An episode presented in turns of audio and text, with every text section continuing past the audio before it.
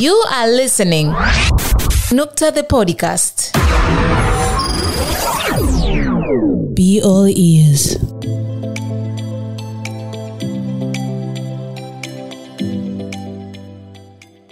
na mimi mnavyoniona ni mwalimu msaidizi ambao nimesoma nimemaliza na VETA wakaniona huwezi ukasema mi nitaenda kumfundisha mtu kwa, kwa staili hii wakati anakuja yeye e, ule ulemavu wake uko tofauti. Kwa hiyo inabidi kwanza wewe uanze kucheza na ule ulemavu wake kwanza.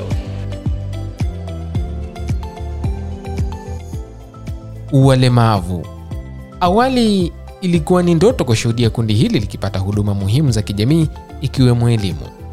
Shukrani ni kwa afua mbalimbali zilizochukuliwa na serikali pamoja na wadau. Sasa kama binadamu wengine, watu wenye ulemavu nao wanapata huduma wanazostahili. Karibu sana msikilizaji wa Nukta the Podcast. Leo tutaangazia namna elimu ya ufundi stadi ilivyogeuka faraja kwa watu wenye ulemavu nchini Tanzania. Jina langu ni Esau Ezra Ngumbi. Tafadhali fuatana nami. Nukta the podcast. Kutana na Paulo Ngunyali. Huyu ni mhitimu wa fani ya uundaji mashine kutoka chuo cha fundi stadi VETA kilichopo Chang'ombe jijini Dar es Salaam. Ulemavu wa akili alionao haukumfanya ashindwe kuhitimu fani hiyo. Kubwa zaidi, hivi sasa ni mwalimu msaidizi akiwafundisha watu wenye changamoto kama ya kwake chuoni hapo. Paulo amekuwa kivutio kwa wengi kutokana na namna anavyoelezea kwa ufasaha jinsi anavyotekeleza majukumu yake, na ili kuthibitisha hilo, Dr. The Podcast ililazimika kuingia darasani.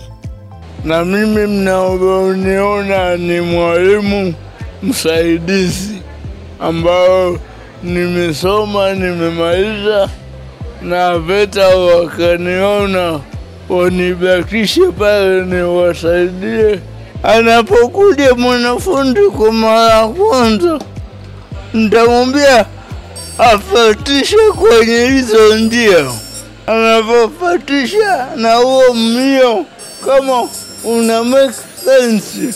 Mwanafunzi anayepimwa uelewa kupitia mashine hiyo atatakiwa kufuatisha michoro iliyopo kwenye kibao kwa kutumia kalamu maalumu, ambapo kalamu hiyo ikigusana na kibao hiko hutoa mlio fulani utakaomchochea mhusika kuendelea kufuatisha michoro iliyopo mpaka atakapomaliza.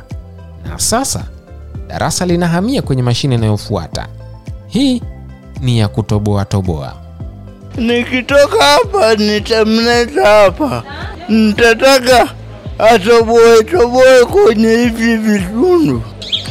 Sasa umeona anavyofanya hivyo, kuna sehemu hamna, ah, kama nakili akili anaweza kuruka. Kwa mujibu wa Paulo, binadamu hujifunza kwa kutumia njia kuu mbili. Mosi ni kupitia kufundishwa na watu wengine nini anapaswa kufanya, kwa lugha ya Kimombo operant conditioning, au kupitia mazingira yaliyomzunguka, yani classic conditioning. Je, ni kweli walemavu wa akili wanafundishika? Majibu ya swali hili anayo Kintu Kilanga. Huyu ni mwalimu wa walemavu wa akili na wa viungo katika chuo cha VETA cha Ng'ombe kilichopo jijini Dar es Salaam.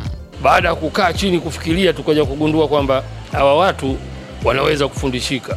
Cha msingi pale kinachotakiwa mtu awe mbunifu anayewafundisha wale, kwa sababu utakuta kuna changamoto wanakuja nazo na hawana mitaala ya kufundishia, kwa sababu mitaala yao wanakuja nao wenyewe kutokana na changamoto walizonazo, ndo mitaala yenyewe.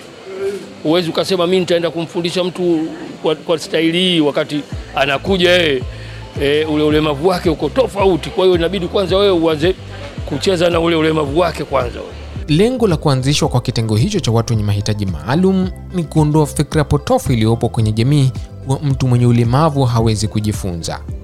Mpaka sasa zaidi ya wanafunzi 80 wenye mahitaji maalum wamehitimu katika chuo cha VETA cha Ng'ombe, na sasa mwalimu Kintu ana darasa la wanafunzi 22 wenye ulemavu wa aina mbalimbali.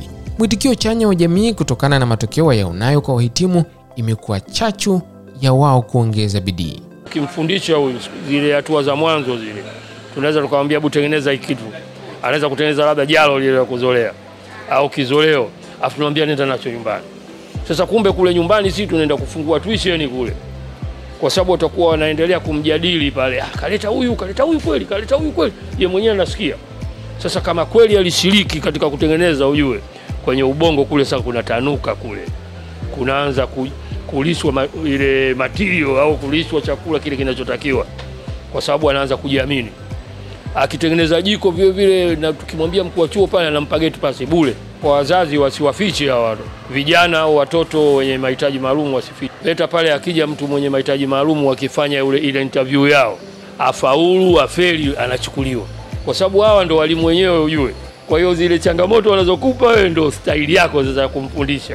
Cha msingi kikubwa sana kuwapenda tu, yaani unawapenda kama watoto wako, utaona rahisi, lakini ukiwa wewe unazingatia zaidi pesa, uwezi Shirika la Afya Duniani WHO linakadiria kwamba katika kila jumuiya asilimia kumi ya watu wake wana aina fulani ya ulemavu wa kimwili au wa kiakili. Hii ina maana kwamba katika kila watu mia moja, kumi kati yao kuna watu wenye ulemavu wa aina fulani. Kwa mujibu wa Rais wa Tanzania Samia Suluhu Hassan, mpaka mwaka 2022 Tanzania ilikuwa na jumla ya watoto 28968 wenye ulemavu wa mahitaji maalumu.